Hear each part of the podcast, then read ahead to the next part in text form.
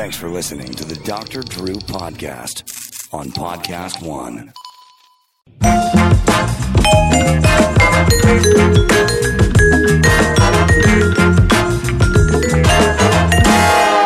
And welcome to the Doctor Drew Podcast. Uh, support the people that support us, of course. Click through on the Amazon banner.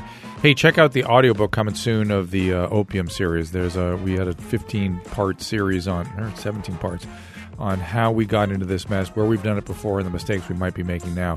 Listen to the audiobook. I do a bunch of commentary on, on the series there as well. Um, and do sign up for the contact list and uh, all the family podcasts at Doctor Drew dot com. We appreciate you being there. I am delighted to bring my friend Jason Wahler in today. The new show is The Hills, The New Beginnings. It's premiering January two thousand nineteen. This is a reboot of The Hills from two thousand six to two thousand seven. I saw Megan Mullally on Busy Philipps' show a couple nights ago, and she said because of the success of Phil, Will and Grace coming back, that people believe in shows coming back. Like, that's going to happen, and they're going to succeed. I, so I, congratulations. Thank you very much. I appreciate that. No, we're very excited. It's uh, It's a different uh, beginning for me, if you will, you know, and we'll get into that in a little bit. Well, what do you mean?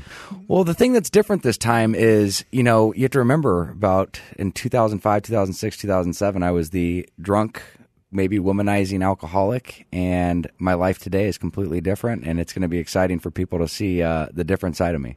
Do you remember the end of either the first or the second season when you were on the beach? Do you remember this? Would you know this, what I'm talking uh, about? Oh, yeah. We, every time, I think we Have I mentioned this before? Yeah, but it's good. And, and, and the, you're talking to some girl that has the hots for you, and you're sort of being dismissive and whatever, and you were wasted. Yes. And I was a viewer going, is somebody going to help this kid? I was like, oh, my God, did they see what's going on here? Right. Yeah, and no, no exactly. One, did anyone, or did they care, or did they I think, and that's the thing, it? though, is, is is the thing that's really different today in this age is is there was – the stigma around addiction, in my belief, is a lot more – there's a lot more knowledge about it today, right? So less stigma. There's less stigma. And I thank you for being a part of reducing the stigma. Well, thank you. Thanks to rehab, you. But you. But you opened your life in that show and then made a difference going forward. Yeah, but so. It's also with people – like, that's the thing, though, is people need to get proper education, not be naive to this. And, and you are one of the major components of that, of giving me the proper education to have the insight to be able to speak on this. And, and that's the thing, is the more we can talk about it and be open, the more people are going to benefit from it. And That's that's where the truth really lies with this. Well, also, I think you particularly have an impact because, hey, that kid's got everything. Why is he drunk? And what's that? And his family, they're fantastic. What the hell? Why why would they why would they have an addict kid? Because it's just genetic. Well, it, well, and that's the thing is people don't understand. They get shocked, and it's a big number. Don't get me wrong, but eighteen of my twenty-four family members in the extended component, they suffer with addiction. You know, I didn't know that until you told me that, uh, like this year, right? And I immediately asked you a question. I don't know if you want to sort of bring this up here now. I'm, I'm okay. uh, open book. I said, I said, are you Cherokee? Are you North American Indian? Because that's when you see those kinds of numbers. And you said to me, yes, I have. I am. I am German, Cherokee Indian. Uh, I have some Irish in me, and I'm German, you know, German, Cherokee, and Irish. I mean, that's you it may have gotten should, a triple dose. Yeah, I should, I should have a stamp on my forehead that said, you know, no alcohol or drugs for this one. I mean, but, red but label. The, but the usually what you see with the distribution of the alcoholic potential, the gene as we call it, just loosely describing that genetic potential. Um, in the average alcoholic family, it's about fifty percent per child. So usually half get it, half don't. But when you see everybody with it. North American Indians, particularly Cherokee. That's yeah, that huge burden. Huge it's burden. Crazy, you know. But I'm again, thanks to, to being able to be open around that by me getting sober, I was able to help and impact a lot of people in my own family, and it's it's uh it's a blessing. I never thought, and that's the other thing is is it's crazy to see how this has all come full circle mm. to be in a spot to. That I was being paid to party and, and travel the world at eighteen years old. Was and that now, the Hills the first place? The, first time? That was Laguna Beach, Laguna and then Beach, I went into yeah. the Hills. And, you know, I thought I was living the dream, and little did I know it became the biggest nightmare. And But the beauty of it is is now I advocate for substance abuse and mental health and that, you know, treatment is treatment works and recovery is possible mm. uh, because I've seen the gifts of it. And, you know, I no longer have to be in bondage of substances or uh, of alcohol and, you know, it's. I actually got to know my real self, and I'm comfortable in my own skin. So, I mean, you're going to see somebody that's completely different. And recovery's uh, hard, man. It's not easy. It's, it's a daily reprieve. And that's the thing is I think that I learned the most is what I did yesterday does not impact what I'm doing today for my recovery. It's every day I have to be that's instrumental. A new, that's a new thing from you. Yeah, it's new. And that's something that, you know, I go into my routine. I do. I'm, I stick to a, a very – because when I relapsed – a big part of that process was because of my priorities got out of whack. I mm. became complacent.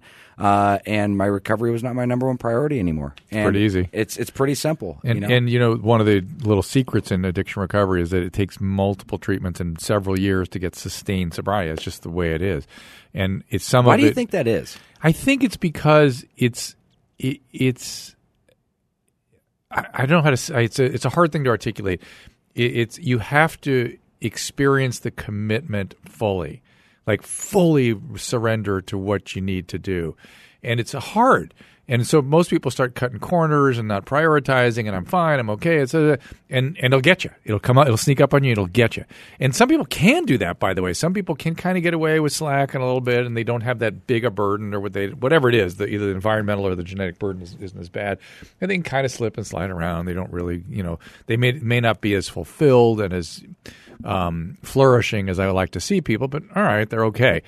But if you're someone that's got a big burden and really's got the real deal thing, it, it'll come back. It'll just oh, it, it's right, it hangs you. over your shoulder. Yeah. It really does. Yeah, it's and that, weird. It's yeah. so weird. And then and, and people each time. I mean, I remember when we started doing the show, and uh, they, you know, the, the first time they introduced Bob Forrest in, in our group, they had a, a chyron under him that said Bob Forrest twenty-two treatments. People are like, oh my God, twenty-two treatments. For me, right? I, I never thought about that. I thought, no, he needed all these different treatments. He was a really.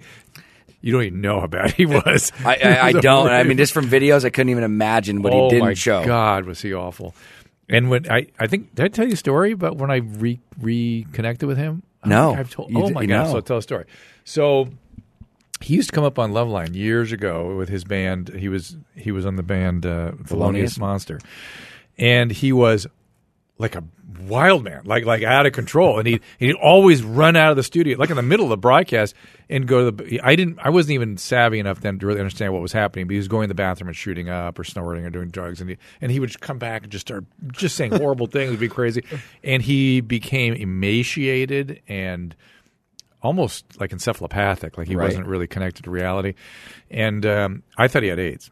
I thought because no it was way. during all that, you know, and wow. he, he, if you watch his movie, uh, Bob and the Monster, he did share a needle with an H I V infected guy oh and didn't get God. it. No. Yes. They cr- you got to see the movie. I, you have I, to see I, the movie. I saw pieces of it. I got to go back and watch it. it. And, and um, so I just announced, I go, look, we cannot be around this guy.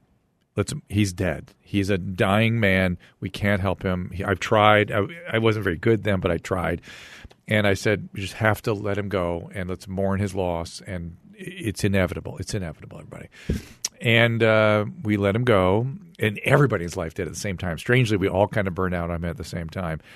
And uh, he went to prison and this and that and finally found his way in sobriety and was, you know, washing dishes near MacArthur Park for three years, going to meetings. That's all he did. Right. Wash dishes, go to meetings. He total collapse of his life. And uh, started working for your music, music assistance program, and MAP, we called it back then. And I was doing a thing with Bill Nye the Science Guy. He no wanted way. To, he wanted to do a presentation on addiction. So he said, would you give the lecture you give to a group of addicts or to some group? I didn't right. know who the group was even. And I gave it this lecture, and um, and I the whole time, Bob, you know, Bill Nye's asking questions and stuff. And in the front, this group of maybe thirty people, there's this guy in the hat and glasses, and I'm the whole time I'm talking, I'm having an internal dialogue with myself going, Jesus Christ, the guy looks like Bob Forrest. But Bob Forrest is dead. This is right? so uncanny how much he looks like. How many he, years had by, gone by now? twelve years, something like that, oh, wow. fourteen years. And uh, and he was asking these very good questions, and he was engaged, and he was, you know, sort of I was impressed. Passionate, right? I was just impressed. And I and I the, it got more and more weird in my head because I'm like, is it, I mean, because, man, he looks – I the whole time I was like, really – but impossible, just not possible. And so I finished the thing, and at the end he, he came up to ask more questions. And at the very end he goes, you know, we, we had a relationship at one time. I'm like, oh, sh- you've got to be kidding me. You've got to be kidding me. I was blown away. So I said, all right, we, I got to stay connected to you now. We yeah. got to find each other. And he was working at MAP and Pasadena Recovery Center, and he got a job up there. And I just stole him. I just stole him, and I brought him down to a psychiatric hospital and really trained him yeah. uh, in being uh, you know, a hospital-based professional and then a, kind of an administrator of our unit. And that's we did that over another decade. So we spent another ten, twelve years together. And then Shelley came into the picture and, you know, Louisha. And these were all this little team we built. And But it's so it's so crazy. I think that the, the biggest value to what a, what Bob has, besides the clinical component, though, is just the relatability that he has, because he can connect with so many different types of people. Because he, he's done what you name it. He has walked those rails. He, exactly. he's, he's so relatable yeah, to people. Yeah, and uh, so you know, I rely on him very heavily, and and he always set gets me straight too. Because when when you're way in your disease, all your priorities are uh, they're just not they're not normal priorities. Correct. And so you have to, for an enormous thinking with you, we don't we have to really watch ourselves, because we'll always forget. Oh yeah, yeah. The priorities use drugs. That's the priority your brain is doing to you. You don't even be aware of it, but that's what your brain's doing to you all the time. And right. it's, it's a hard thing to keep top of mind if it you're is. not experiencing that. It is, and it's and, a, and for you, it's not even really on a conscious level. It's just coloring things all the time, right? It, it is, and that's that's how tricky it can be. I mean, that's why I literally have to have, even though I'm so used to my routine, but I have it in my calendar every single day to do my morning routine, because just it, it's not that I. You know, I built, I've implemented it, but it's it's so easy just to bypass it. You know what no, I mean? No, no, you cannot. Do you want people to um, join you, like on the Instagram stuff? And, oh yeah, tell them where to go. Where do they yeah, go? So if you guys want to go to my Instagram and check out what we got going on there, it's uh, at Jason Wahler, W A H L E R. Is there an underscore or anything? No, no just, just Jason Wahler, W A H L E R. Yeah, and um, you have a thing, something coming up for the mission, and I want to. Uh, did you get my email? I didn't, dude. I didn't. Get I sent your you an email. email after the thing we did at the mission. I got to make sure you have my right email. Oh, for I got to make sure. Oh, man. I'll write it down. Because I was going to call you about that. Oh, I'll send an email. I appreciate it. I'm bummed. I, no, I definitely. All right. Well, we'll tell people about that. But first, tell okay. us about the November twenty-first. Yeah. So, you know, obviously, uh, L A Mission is an unbelievable organization. It's uh, based out of down on Skid Row. Uh, one hundred fifty-seven Los Angeles. Los Angeles, yes. It's a one hundred fifty-seven thousand square foot, uh, thirteen million dollars annual nonprofit that houses and shelters over about you know five hundred homeless people, provides over fifteen hundred meals. Uh, and every major holiday, they do a block party, and they shut down the whole block. And they, you know, we're going to go down there on, for Thanksgiving coming up on the twenty-first. Uh, we're going to be down there. Is Thanksgiving uh, the twenty-first this year or it's, twenty-second? It's the twenty-second. So we okay. go to, I'm sorry, the Wednesday. day the day prior to Thanksgiving, we go down there, shut it down. We feed a, a close to about three thousand people wow. come through. And I mean, we provide them a full Thanksgiving meal, uh, give them, give them gifts, you know, shoes, you know, clothes, you name it. But it's an unbelievable experience. If people are around and want to donate their time, they got to come down and uh, check out the Los Angeles Mission uh, Thanksgiving block party. Here we go. So here's the email I sent you. Let's see what the address is. That's the address I had. Is that wrong? Brother, we uh, – no. That's wrong. Brother.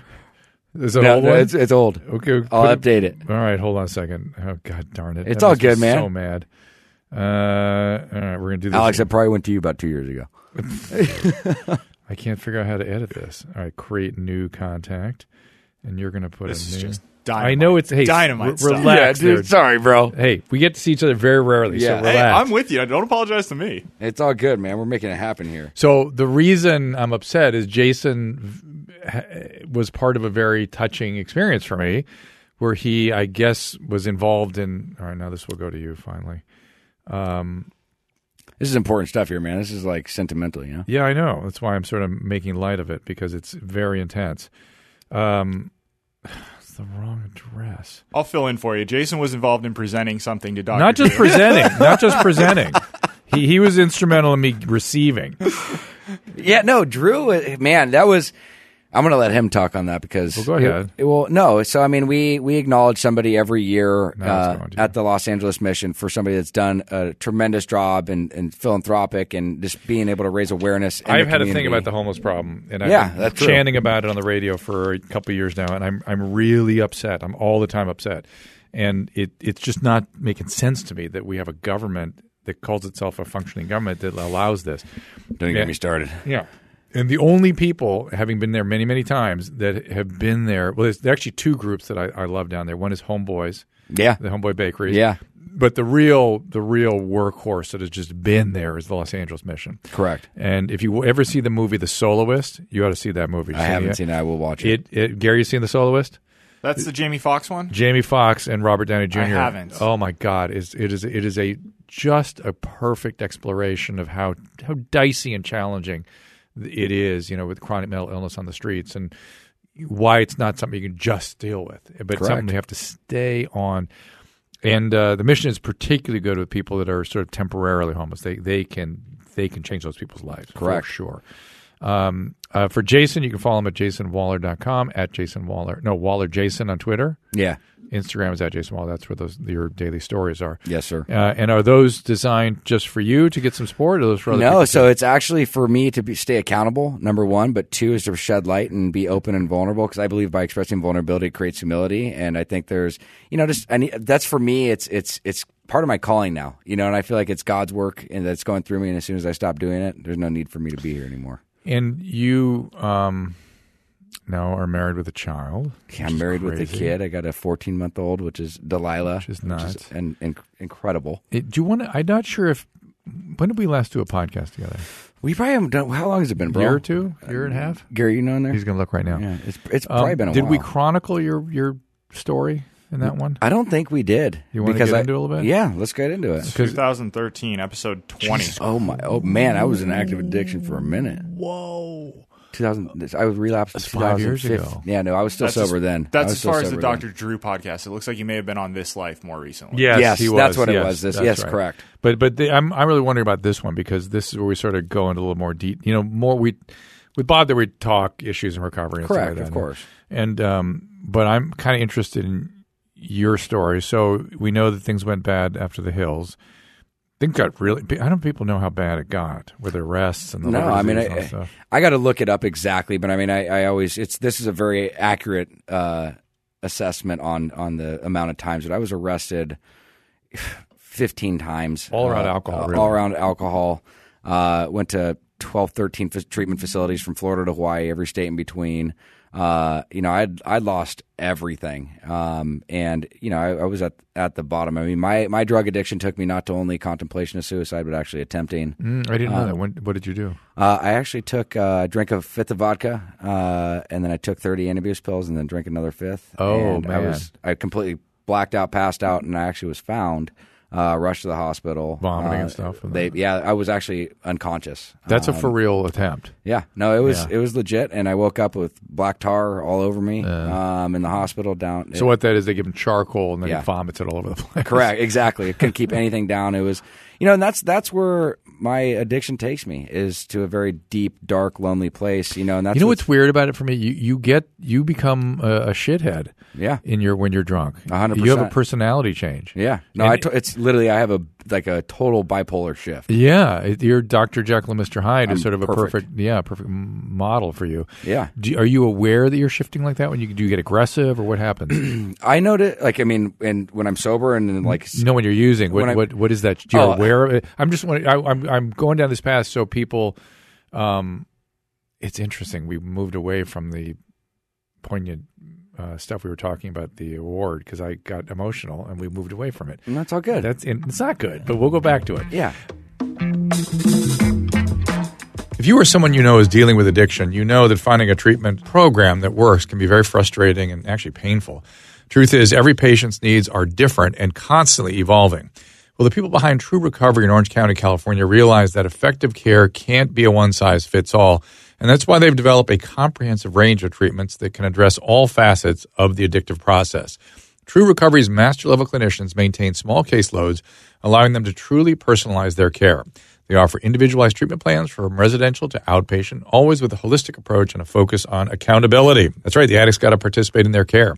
As patients become ready, True Recovery offers assistance with life and coping skills, school and vocational rehabilitation, as well as community reintegration support. Now, this is an important step that a lot of programs leave out. People have to be able to live their life, and if they've never done it before, they need help doing so.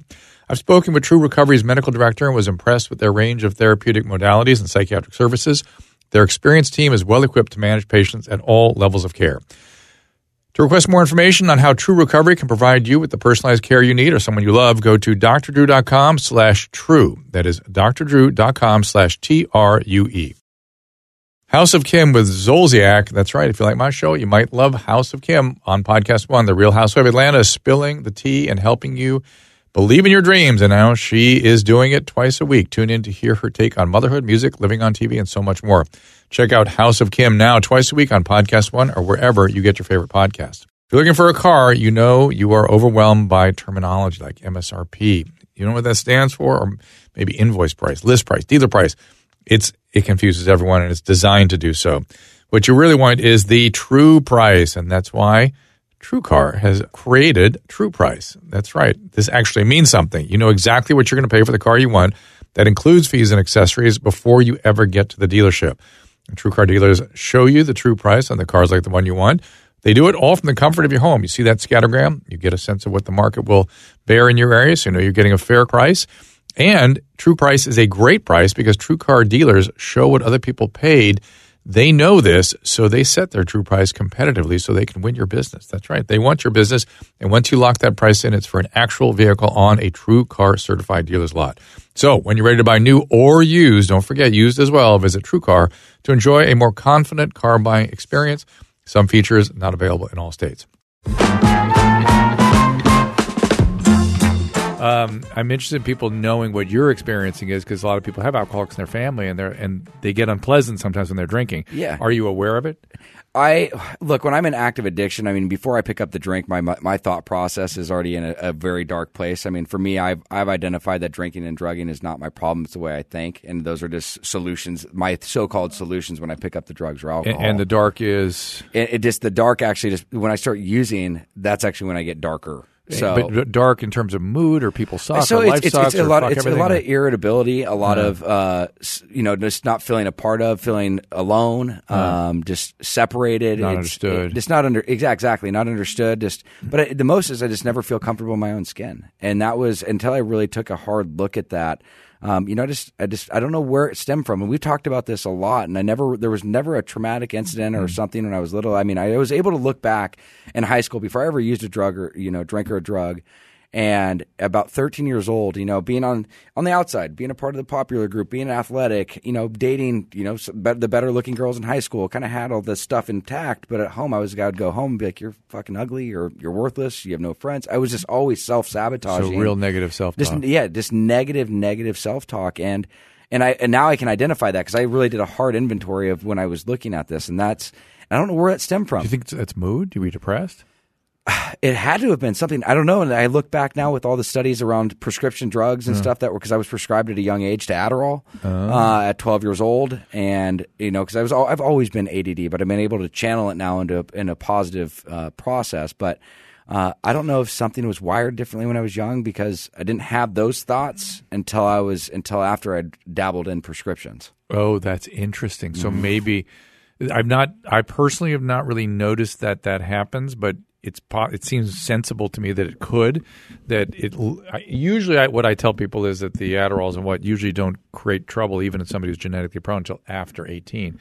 But maybe you're a case where it started the all the negativity and everything of the disease. Well, because yeah. I think it's important for people to understand too because I grew up in a very structured parents who are, I mean, who are still married in Orange County, which is a rarity in itself. You yeah. know, I had a very solid foundation. I had a really good tight-knit home. But But to be fair – Uh, to describe his parents, they are lovely, loving, not up, not uptight and like yeah, over controlling. Yeah. They, they they were they're they're the they're who they are, yeah. but they're not. But I, I guess in the simplest form, I was raised right, you know. And I they're came, great people. They're great people, and so it's it's like the underlying list. That's where for me is I really truly believe in the genetic component of it because yeah. I had and I was raised great, great had you know all the all the. Well, we talked a little there. bit about your mom being overly um, gratifying as at like kindergarten My mom, age. Yeah, mom was definitely an enabler for yeah, sure. Yeah, and that's you know it's, it's I mean, nobody's a perfect parent. Wait, wait till you see what happens. Uh, I'm like, already I'm already suckered into so, it. I'm already just going to start going to codependency but, meetings. Uh, but I but if you're prone to sort of some of that inflation that that is the disease, that makes kind of sense to me. That might have really gotten going then. Yeah, no, for sure. But, you know, this is a great example of, you know, some people it's all genetics. Some people it's mostly environment. Some people it's a combo of both. You're somebody that the genetics played a big, big role here. Yeah. No, for sure. And big I fully piece. believe that. And, and I, around that, I have a question, too, just in, in bringing this up. And so working, obviously, in, in the field and seeing so many people go through treatment, I've seen such a, a higher success rate in people that are about forty years and older that have had some form of life. Yes. And versus the millennials. Can you Millennials t- right now we're having real trouble with. Well, For it, some it, reason, the the twelve-step thing does not respond. They just don't dig. Do you? What are your What are your thoughts I around that? I haven't figured out yet.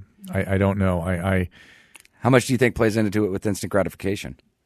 Some of it's that. Some of it, it – I, I I was telling some uh, Adam Carolla that I had a weird experience today with a with a um, millennial who – was really an amazing person, and I was talking to her because I was so interested in her story and stuff, And she was telling me she wants to help politically and all these things, like very, very giving and appropriate. And uh, and I said, you know, millennials, people need to, she was complaining that people weren't listening to millennials. And I, I thought, okay, okay. And I said, well, let's let's say you had Mayor Garcetti here in Los Angeles ear. What would you tell him? She goes, well, I'd tell him to step aside and let me let the millennials take over. I'm like, you're twenty-five, right? You're twenty-four. What are you talking about? Right. And I thought, oh, that's that's telling to me that, that they feel like they're ready to take over. And they are no, most certainly not. It's a sense of entitlement. It's an entitlement. It's a, it's. I think it's a, a lack because I think the parenting has protected them from the world, and so they don't really understand what the world is yet. Correct. And they have to get in and get knocked down a bunch of times before they kind of get it. Well, I also saw like an interesting thought process around this because I see a lot of people that come in that were in their forties, and not like a Bob Forrest story where yeah. he's kind of lived that rock star life, but for yeah. somebody that's had, you know, that's ra- had work, had you know, they had a. Like I look at like somebody that's like in their fifties or a functioning alcoholic, they've had to actually work to survive, if you will, yeah, and they've yes. actually had to acquire self-worth. I think had, that's the that's the piece that's missing. That's that, what I'm. Yeah. Well, that's because I look at the you know how much does the government have to play in this? You know, fifty uh-huh. years ago there wasn't a place where they could go to welfare, get food stamps, they could have all, all right. this. There was a form of enabling at a much higher level. Whereas, because I, I see it and I'm like, what is this disconnect here where people that only have to even go once that are, you know, in that older demographic, they get embraced, they have that, it's easier for them to get back into the day-to-day of living. They have that connection where yeah. there's just such a lack of self-worth and a disconnect in, in the millennial population. Yeah, so they're disconnected, they're immature. And I, I don't mean that to be critical. I mean, just they just don't have the maturity and, and they don't have that, whatever that is of surviving in the world. They don't really fully get what that well, is. Well, how much do you think, I mean, looking at suicide, right, and looking yeah. at the amount of, you know, with addiction, it's just constantly been on a skyrocket, yeah. skyrocket up, yeah. is, you know, the, there's one of the, the longest studies in history has been done at Harvard around happiness. Mm. And the biggest form around that is human connection. Mm-hmm. Everything that we're doing is disconnecting us from mm-hmm. that. We live in such a false sense of reality. And, and so you're you're throwing in another piece, which we have no idea what the impact is, which is the phone and the social media and all that stuff. We just well, don't video know. Games, video games, T V, well, yeah. any of that We don't stuff. even know. We have no idea yet. I mean, the history will tell us. But we do have studies showing that it is the, the biggest form of happiness is human connection. Correct. We are social beings. And, and that everything everything on a screen is a pseudo-intimacy. It's correct. Not real. Well, and then we're able to hide behind it, right? So I think that de- derails us from actually yeah. acquiring self-worth. Well, or or gives them a sense of, of false intimacy so they never figure out what real intimacy is. And that's this, why this is bad. It's well, that's why good. We're even starting to uh, – I'll tell you more about it offline, but we're starting a whole thing about lose the filter. That's well, going to be our. That's going to be our, It's a great. That's going to be our hashtag. We're trademarking it. We're we're basically going back to grassroots because what's working, what's the stuff that's going out there right now. I I'm fearful now having a child. I look at what's around us yeah. and it, it's scary. I feel like that generation is going to be the one that kind of solves it. Yeah, I, I, this this this these the current millennials are really sort of a transitional group that correct. Are exposed to this first thing. I mean, of course, humans don't know how to deal with this. Correct. So, yeah, I'm I'm worried about them, but I, again, I'm optimistic because they, they are. I'll tell you what they are. They are hardworking. They are smart. Uh, they are relentless, and so I feel like they'll kind of find their way. But we have to find a way to connect with them and help them in, in the recovery well, field. One more quick thing on this because it was very interesting. I was talking to a, a Fortune five hundred company, and it was you know they they have you know they're one of the bigger companies in our country. Or actually, they're actually based out of Germany. And they said, you know, the biggest thing that we're running into now is we have these people that are coming from Harvard, Yale, you, you name it, any Ivy League school, best resumes and stuff. But the biggest problem is, is when we they have no social connectivity. Yeah. They cannot interact. Yes. And, you know, on their resume, it's great. But when they have to be doing interviews or coaching or different things like that, there's they're having problems hiring people now. It's not good. So it's I don't know. Good. I just found that very fascinating. I think I think time will help them with that. I think I think that that's what I'm hoping happens because they, they're, like I said, they're hanging in, they're digging hard. Um, I want to go back to the your role in helping me get that award at the mission. I, yeah. I think you played a bigger role than you were letting on, and and I it was a deeply important evening for me, and you're responsible, and I thank you. It, it was very my, important. My to me. pleasure. I, I I cannot thank you enough, and it's something that will stay with me always because as as I was saying, it's a it's a group, the mission that I have you know known about forever and just had full respect for, and the situation down there is infuriating, and, and, and, it, and it's got and our government is failing. California, yes. L A County, L A City, and they don't seem to care. I, literally, we have a typhus outbreak now in downtown Los Angeles. People are going to die, and I was fighting with an attorney on the radio the other day, and he goes, "He goes, well, tell me when there's ten thousand de- ten thousand sick." I'm like, "What? I don't wait till ten thousand? Do you? You're somebody that's interested in saving money on healthcare for Christ's sake. Are you? Right. What are you thinking? What are you thinking? All to sort of protect what's not a politically expedient sort of problem, which is you're failing. Correct. You got to figure out other ways to do this to help people. Well, it's deflection it's is what he's trying to do. I mean, at the end of the day, reading that article that you came out with was, I appreciate that. And I think that's, again, is is thanks to people like you. And going back to the award pieces, you do so much work. And that's why, I mean, I when I, I'm looking at you dead in the eyes, is there's I couldn't think of anybody better that deserves that award. Well, that's very you know? kind. Now we're now we're getting saccharine, so I'm, I'm gonna, now I'm going to intentionally take us off this okay, well, because I love you and I, I appreciate I it. I touch my hand. I got you. Brother. I really appreciate it, man. Yeah. I really do. So you mentioned your relapse. Yes. What do you want to tell people about that? I mean, I think, and you know, look, I'll tell you this, is that I had – you know, multiple years of sobriety, and things were going. It didn't come easy, by the no, way. No, it didn't. It you, took, you were working hard at it. I worked it, it really took, hard. And you had to get punched in the face a couple times. Sometimes, I think literally, actually. Literally, and, and so. Donkey punch, you name it, man. I had to go through all walks. But so, so okay, so we talked about what happened at the time of the Hills with all the arrests and blah, blah, blah. Yes. Then we got our hands on you, and you kind of kind of sunk kind of in a bad way there. Correct. And then you had a moment. You got you got, got it together. What was that moment? Yeah, so basically I, I was at a spot of really taking, you know, surrendering and taking direction. Why? What happened? I didn't really. I, I, I was at a spot where it was just like, man, I, I'm at a place where I have no other direction to go. Right. I mean, I was at the bottom of the trough, if you will, okay. and it was right. the only thing I could do is look up and go, okay, I got to fight this at some okay. point. Um, but, you know, I connected with some really good people, got some and, good. And you had enough sort of of the. Been exposed to stuff. You've been exposed, exposed, exposed, and now maybe you're kind of ready. Well, yeah, exactly. Yeah. So I mean, it, it took a big beat down, and that's yeah. the thing is, you know, you don't. I don't highly. I highly recommend not going down that path, but but, I, but I had to. Yeah. Uh, connected with the right type of people, had the right type of mentors. You know, I think I came in here eight years, seven, eight years ago with mm-hmm. Mike Netherton, who was the president of Betty Ford. So I had you, I had Doctor, I had Mike Netherton, I had Doctor Hedrick, mm-hmm. I had all these people that were around me that kind of gave me the insight, and I was really, I dove in. I got basically taken under your guys' wings. Did, were you treated at Hoag initially? Uh, Doctor Hedrick had treated me prior to me coming into celebrity rehab. Got so it. I had that's where my I, he's treated three or four of my family members as well. So wow. we have a history with him. I think he treated my aunt about eighteen or twenty years ago. Good guy. So uh, does great work. Yes. But um, long story short is is I, I dedicated my time and, and I surrendered to this. And through that, I ended up receiving a lot of the gifts of sobriety. I mean, I, I'd grown tremendously. I ended up getting married. You I helped some other people. Ha- helped a lot of mm-hmm. other people and, uh, again, helped some of my family. And it just became part of my life and I was embracing it and, you know, and uh, but – ego came back into play uh, as things started getting really good, and what does that mean?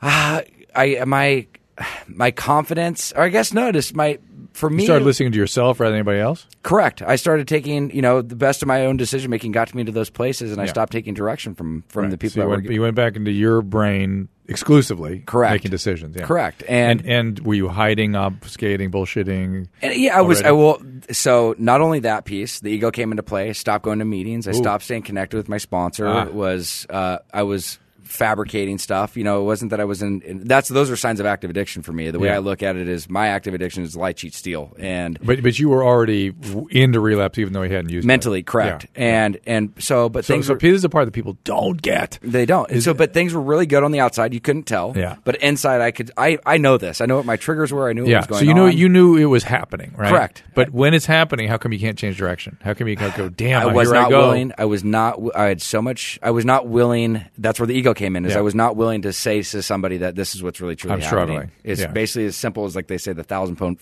thousand pound phone, you know, being able to pick up and call somebody and let them know what's really going on. I lost connection months prior to with my sponsor. We had had just a, a you know, not an in-depth relationship like we did where I was checking in every day, following up, meeting at meetings. Was he you chasing know. you at all or he just, hey man, I'm here if you need me?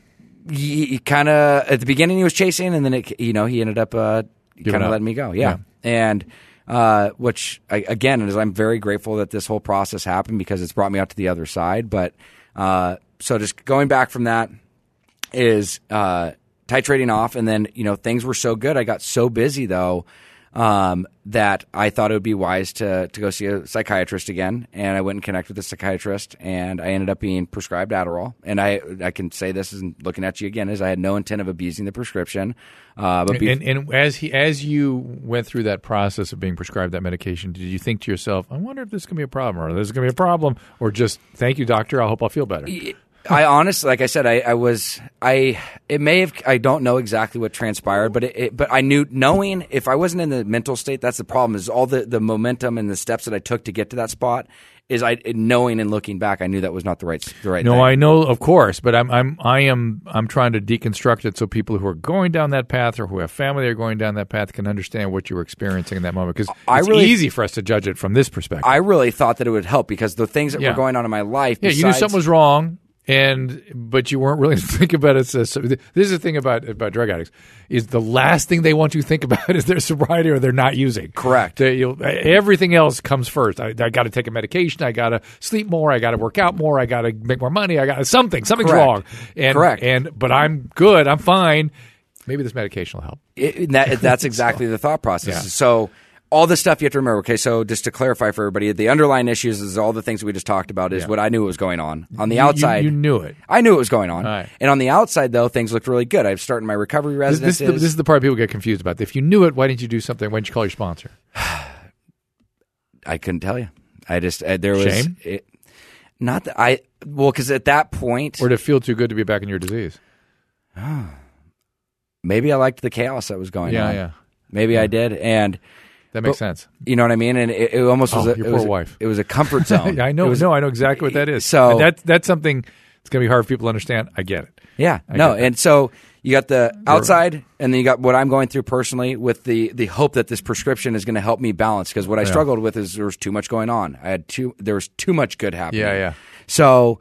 uh And I'll make a little joke about this, but I ended up getting prescription dyslexia after a few months of taking it. I instead of taking one every four hours, it took four every one hour. Oops. And then it was off to the races. Oh, but yeah, the scariest – Then it's on. And it was on, and then that lasted for the Adderall, you know, consumption, the lying, the hiding, the well, cheating. What was up with the doctor prescribing that much med? I was able – I ended up getting – I was shopping multiple a little docs. M- uh, multiple, multiple docs and okay. doing the whole thing.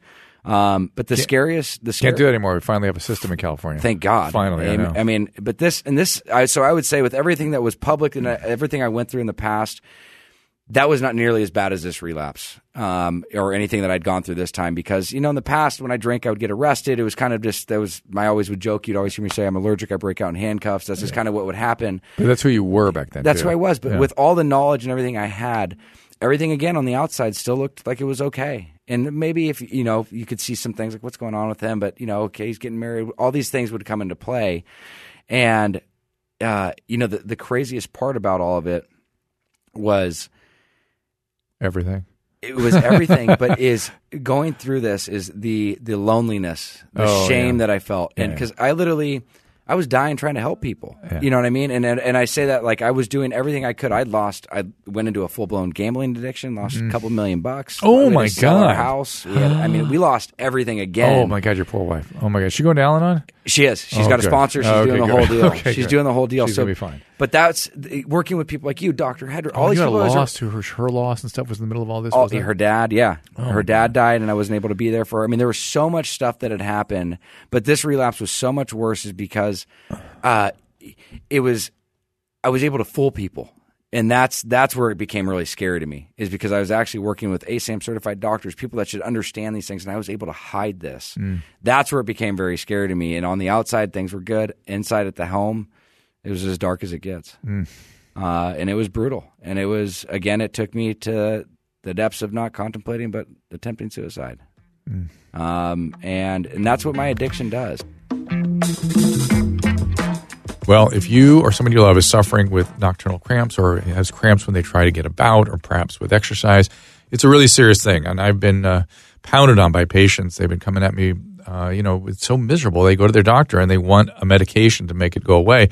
And the only medicines we've had in the past are sedating or dangerous, but not no more. Now we've got Theraworx Relief. You've heard me talking about it everywhere. Theraworx Relief is a non-greasy foam clinically proven to relieve muscle cramps fast and relieve muscle soreness.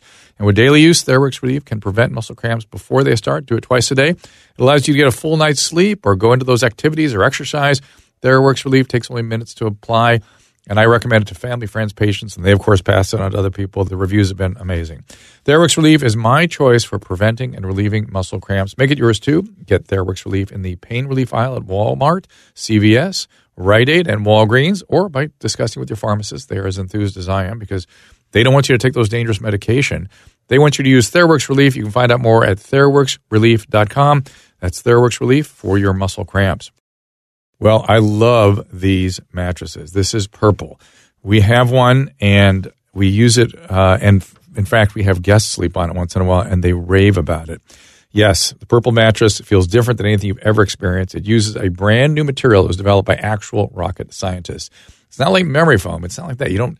It's hard to describe. It's like floating. It's like floating. That's what it's like. Other other mattress manufacturers claim to make you float. This actually feels like that. You'll you'll tell the tell me if you don't tell the difference when you lie on a Purple mattress. And of course, it comes directly to you, and you just lay it down, and you've got your mattress. It very, it feels unique because it's both firm and soft at the same time. Keeps everything supported while feeling comfortable. It's breathable, so it also sleeps cool. one hundred night free risk trial. If you're not fully satisfied, you can return your mattress for a full refund. It's backed by a ten year warranty when you decide to keep it, which I guarantee you you will. And it has free shipping and return. It just shows up at your door. You're going to love Purple, and right now for our listeners, get a free Purple pillow with the purchase of a mattress. That's in addition to the great free gifts they're offering site-wide. Just go to purple dot com. Use my promo code D R E W at checkout. That is purple dot com, code Drew. The only way to get that free pillow is to use my code Drew at checkout. It is purple dot com, code Drew. Now, it feels like this suicide this time was more about no way out, right? I felt that it was over. You just, but it's not because you were so dark. It's because you were, how do I get out of this? This one, like, well, especially now working in, you know, in the field of recovery, being yeah. an advocate for this, and it's, yeah. and it's like the shame. Like, I mean, even in treatment, I was sitting there coming up with the acronyms. You know, shame is self-hatred against my oh existence. Oh my God, you became you know? Gary, I mean, Gary Busey you, right there. Pretty, pretty much. oh. I started coming up with all these different things. I'm just like, you know, what am I going to do? This is like what I've dedicated my life to, and mm. you know, but I can tell you. The biggest, the, the, and that's the thing that God, again, I believe this has happened for a reason, is because I'm able to talk about it. And you know, when I when I reached out and I said I needed help, the mm. amount of love and support I had mm. was overwhelming.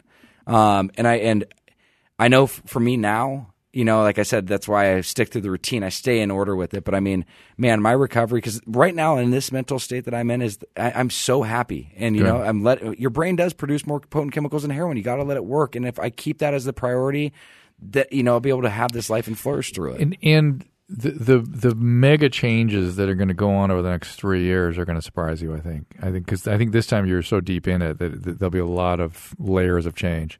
And I, I, I really feel that, and I think that's the surrender to this is different this time. I, yeah, uh, the, it's it's. I was surrendered before, and I, I like I said, I acquired my multiple years of sobriety when this whole thing happened. Like I said, sorry to you guys that are listening if it's kind of convoluted, but it was there was a lot of stuff that happened in this, and just I'll throw this out there as well. Is during this whole time in the past three years, me and my wife had six family members that have died. From oh my, my grandfather, God. her grandfather, her dad, grandma, aunt, another grandpa.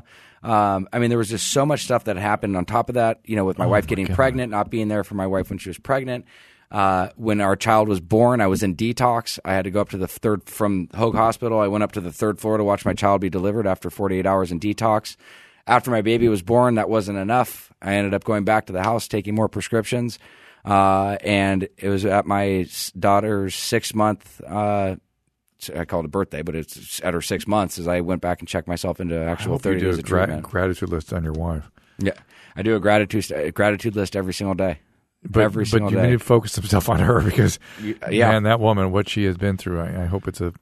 Well, if know, it wasn't, a, if it wasn't for her, I wouldn't be here. And you know, look, at the end of the day, and the best part about the, about her is she takes full ownership of you know of her part of things, and mm. just as much as mine is because you know wherever there's an alcoholic or an addict, there's there's an enabler or a codependent. Yeah, and that's why it's it's critical that she get an Al-Anon and get her own sponsor and things because she's mirrors your illness. Just it's a different piece of it. Well, the beauty of it is though now is not only when we first met, I was in recovery and she mm. was an untreated Al-Anon, mm. so, but when we both went into this. Is I went into recovery, she went into Al-Anon. And that's the thing is a lot of people don't understand is I feel so much for my wife because I went in and I got, you know, went back into thirty, forty days of treatment plus some aftercare and stuff like that where she went into a three-day family program, which yeah, that's great and all, but there was so much more underlying issues that she needed to, to take care of. Where did all her codependency come from? I don't know. If her, probably her ex- mother. To the extent that you're comfortable, yeah. Yeah, no, I think that from her, her mother's side. Okay. Um, I but mean, it's, you can see it. You can see where it's coming from. one hundred percent. Okay. okay. Because uh, it's got to come from somewhere. She's Italian. She's a people pleaser. You know, um, caretaker, caretaker. That whole that whole side of it. But when we both dove into this, when she went into Al-Anon, I went into my recovery. We are both now on a parallel playing form as we're developing. Because if she didn't go in Al-Anon, my recovery's getting better. All those resentments would have been there, and it wouldn't have worked. Oh my God! No, so no, it's no, no, no. Yeah. It's the, oh no, no. Her her recoveries. Both your recoveries are essential to one another. Correct. Yeah. Uh, it's been a, it's been a hell of a ride, man. And, you know, I think that's the biggest takeaway of, of everything is, is I wish that I was more open and honest um, from the beginning. And, yeah. you know, can't change it, yeah. but I know what to do now. And I kind of, hey, uh, if I were you, I'd, I'd, you've got so much to be grateful for, uh, in- including the fact that when you were slip, slipping and then in trouble, you still were able to help some people. Yeah. It's not like you didn't. Yeah. You can own that. I mean, it was just, in, you know, it wasn't really what you m- wanted it to be. It wasn't unadulterated. Yeah. But still helped. Yeah. You still help people.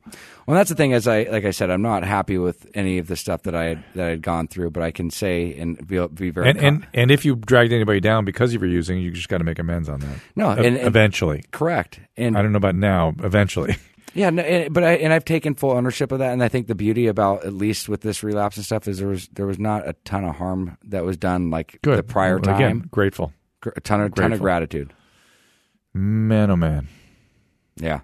Have you talked to our friend Bob Forrest and uh, made any amends there or anything? I have not touched base with him. Me Maybe and him, Saturday we'll do that. Yeah, we gonna, need we need to touch base. We're going to put um, Jason on the This Life podcast, which is something you could see at uh, Dr Drew dot com, and I think he's going to be on that podcast, yeah? Yeah, and that's yeah. and part of what I yeah. was going through, and you know, there that would be a really good one, and I think it's important. We touched base last time we were together, yeah. but it would be nice to actually have some sit-down conversation mm. with them. Well, you don't need to make any amends to me. Um, I appreciate that. Yeah, you've been you have been an inspiration, in, in, in to me, the relapse and everything doesn't interrupt that at all. It's it's just kind of how I see things. I see the big sweep of things, and I understand what happened deeply, and I understand why these things happen, and I'm grateful when you survive them and they push you out the other side as a more deeply recovering person. Well, and I think That's it's a, important to say to people is, look, because relapse is not a part of recovery, but it does happen. It happens. I, yeah, you know, I don't want to condemn people to relapse, but correct. It, it takes a bit to really get this thing into you down deep. It has to be happening to you on a level where you're you, not you're, resistant in any level, and that resistance is subconscious many times. Well, correct. If you're, but my is if you're going through something, reach out. That's the biggest thing I can say is stop that, stop that pain, stop that misery with that because yeah, you could have used that advice. I could, I could have used that. Yeah. and, and but I, that's the thing is I didn't have, and that's the. The best part is I had, you know, people like you and I had other people that I was connected with, but the shame for myself, I didn't really have that close close circle that I felt, even though you guys were there for me, but I didn't. Well, but, but you and our, our relationship, something I also wanted to clarify, you and our relationship has shifted. I, we're friends now. It's, yeah. It's, that's a different thing. Correct. Yeah, and we we sort of, when you were in treatment, we talked about this and stuff, and, and that's what I want to be to you. I don't want to be your doctor. I'm, I am a doctor. I can be useful, but I'm your friend. Correct. And, and we're going to have uh, Doctor Hendrick Hendricks be your doctor. Correct. For sure. Correct. Uh, and that's an, uh, I, that's a great place for, for me. I hope it's good for you. To shift. No, that's where I want yeah. it. Okay, good. That's where I want it. All right, good. So um, is there anything else we want to talk about? Is there anything about No, I think the big thing is is for people that want to see a shift and change. Any and the that, treatment that, programs, Northbound or anybody? Yeah, well, Northbound still doing a lot of great work with them. Northbound is, you know, is, is a treatment facility that focuses primar- primarily on, you know, the millennial demographic, mm-hmm. eighteen to thirty-five. Uh, they do great work, especially if you're looking now to, to reacclimate back into society. They do a whole college-bound program. They do, right. you know, they have a Christian track. They have they have a multitude of programs, but they, they really focus on after they actively arrest the disease, get stabilized, to helping and you. Anybody that has a good track record with the millennials, I'm interested in referring yeah. to. That's Northbound. It is very hard right now to get them engaged. It is, but the biggest thing that they touch on is that self-worth and, and re-motivating them to actually find self-worth in the day, in, in when they get real out of treatment. Self-worth, real like self-worth, in the world. Correct. Sense of self in the world. Yeah. Correct. That they, they're like their tagline is literally uh, helping people go out to their natural stressors and bringing it back in, into a controlled environment so mm. they can process and flourish. Mm. So wow. they, they send them out into the workforce and stuff. Mm-hmm. That's good. And is Trace Vistas? Yeah, Trace Vistas is is Doctor Hedrick is is the to, to me one of the best uh, pain management doctors out there. He's an A S A M certified. This uh, is the guy I know. Yeah, yeah. Doctor Oh, I didn't know he's interested in pain management. Yeah, he's. Well, I gotta, I'm going to maybe see him this weekend. I'll look around for him yeah, and talk gotta, about that. You got to connect with him yeah. on that. But he, uh, you know, he worked at Hoag and he worked at Mission yeah. Hospital because we need the pain thing is a whole mess, and I, I need somebody that can trust like that. Yeah, he's incredible with that. But he worked at Hoag Mission Hospital for twenty plus years. Uh, he's worked with over twenty thousand patients. He's kind of like uh, our local O G down there, and. You know, he's just he, he does it for the right reasons, and his passion's just like yours. I mean, he should be he could retire if he wanted to, but his heart's still in the he game. He gets it. He gets it. And when, and when you've seen it and get it, you kind of feel like you got to keep reaching out to it because so many of our peers just don't. They just don't understand it. And those are the and, people, and that's the thing is is look. you know, you and I both know there's not a lot of good treatment centers out there, unfortunately. There's just not. Uh, and out of, you know, what are the fifteen thousand plus facilities Ugh. out there, I'd only refer to very few. Oh, but my God. These are people that, and you know, my family's gone to both of them. Half my family's gone to both these places, and there's been unbelievable outcomes. And that's who I connect with, is people that do good work. All right, my friend. Um, well, again, thank you. Thank you for being here. Thank you for being open. Thank you for... Yeah, uh, you know, getting through that one. Of course. Anytime, man. It was a it was a doozy. Anytime. And uh, any last minute stuff, the November twenty-first, I want to try to go down there and, and uh, you got to come down. Notice for people, food service thing. You know, if you like the Hills. Is that the twenty-first, not twenty-second? It's twenty-first. You're, I'll bring you down, man. We'll go down there. That's the that's the Wednesday before, right? Wednesday before. All right, we got it. Talk to us, my wife about this. I will. About this. We got to get this done. We will. And uh, Gary, what's happening with you? You're leaning on your mic. What time? Oh, what time? We're going to head down there at ten a.m. We'll go down? Uh, maybe. You and I have pod later in the day. That Wednesday? Yes, we do. Oh, mm-hmm. shoot. Well, maybe, maybe before. We're going in the evening. ten to twelve. Like, yeah, that's like four p.m. or something.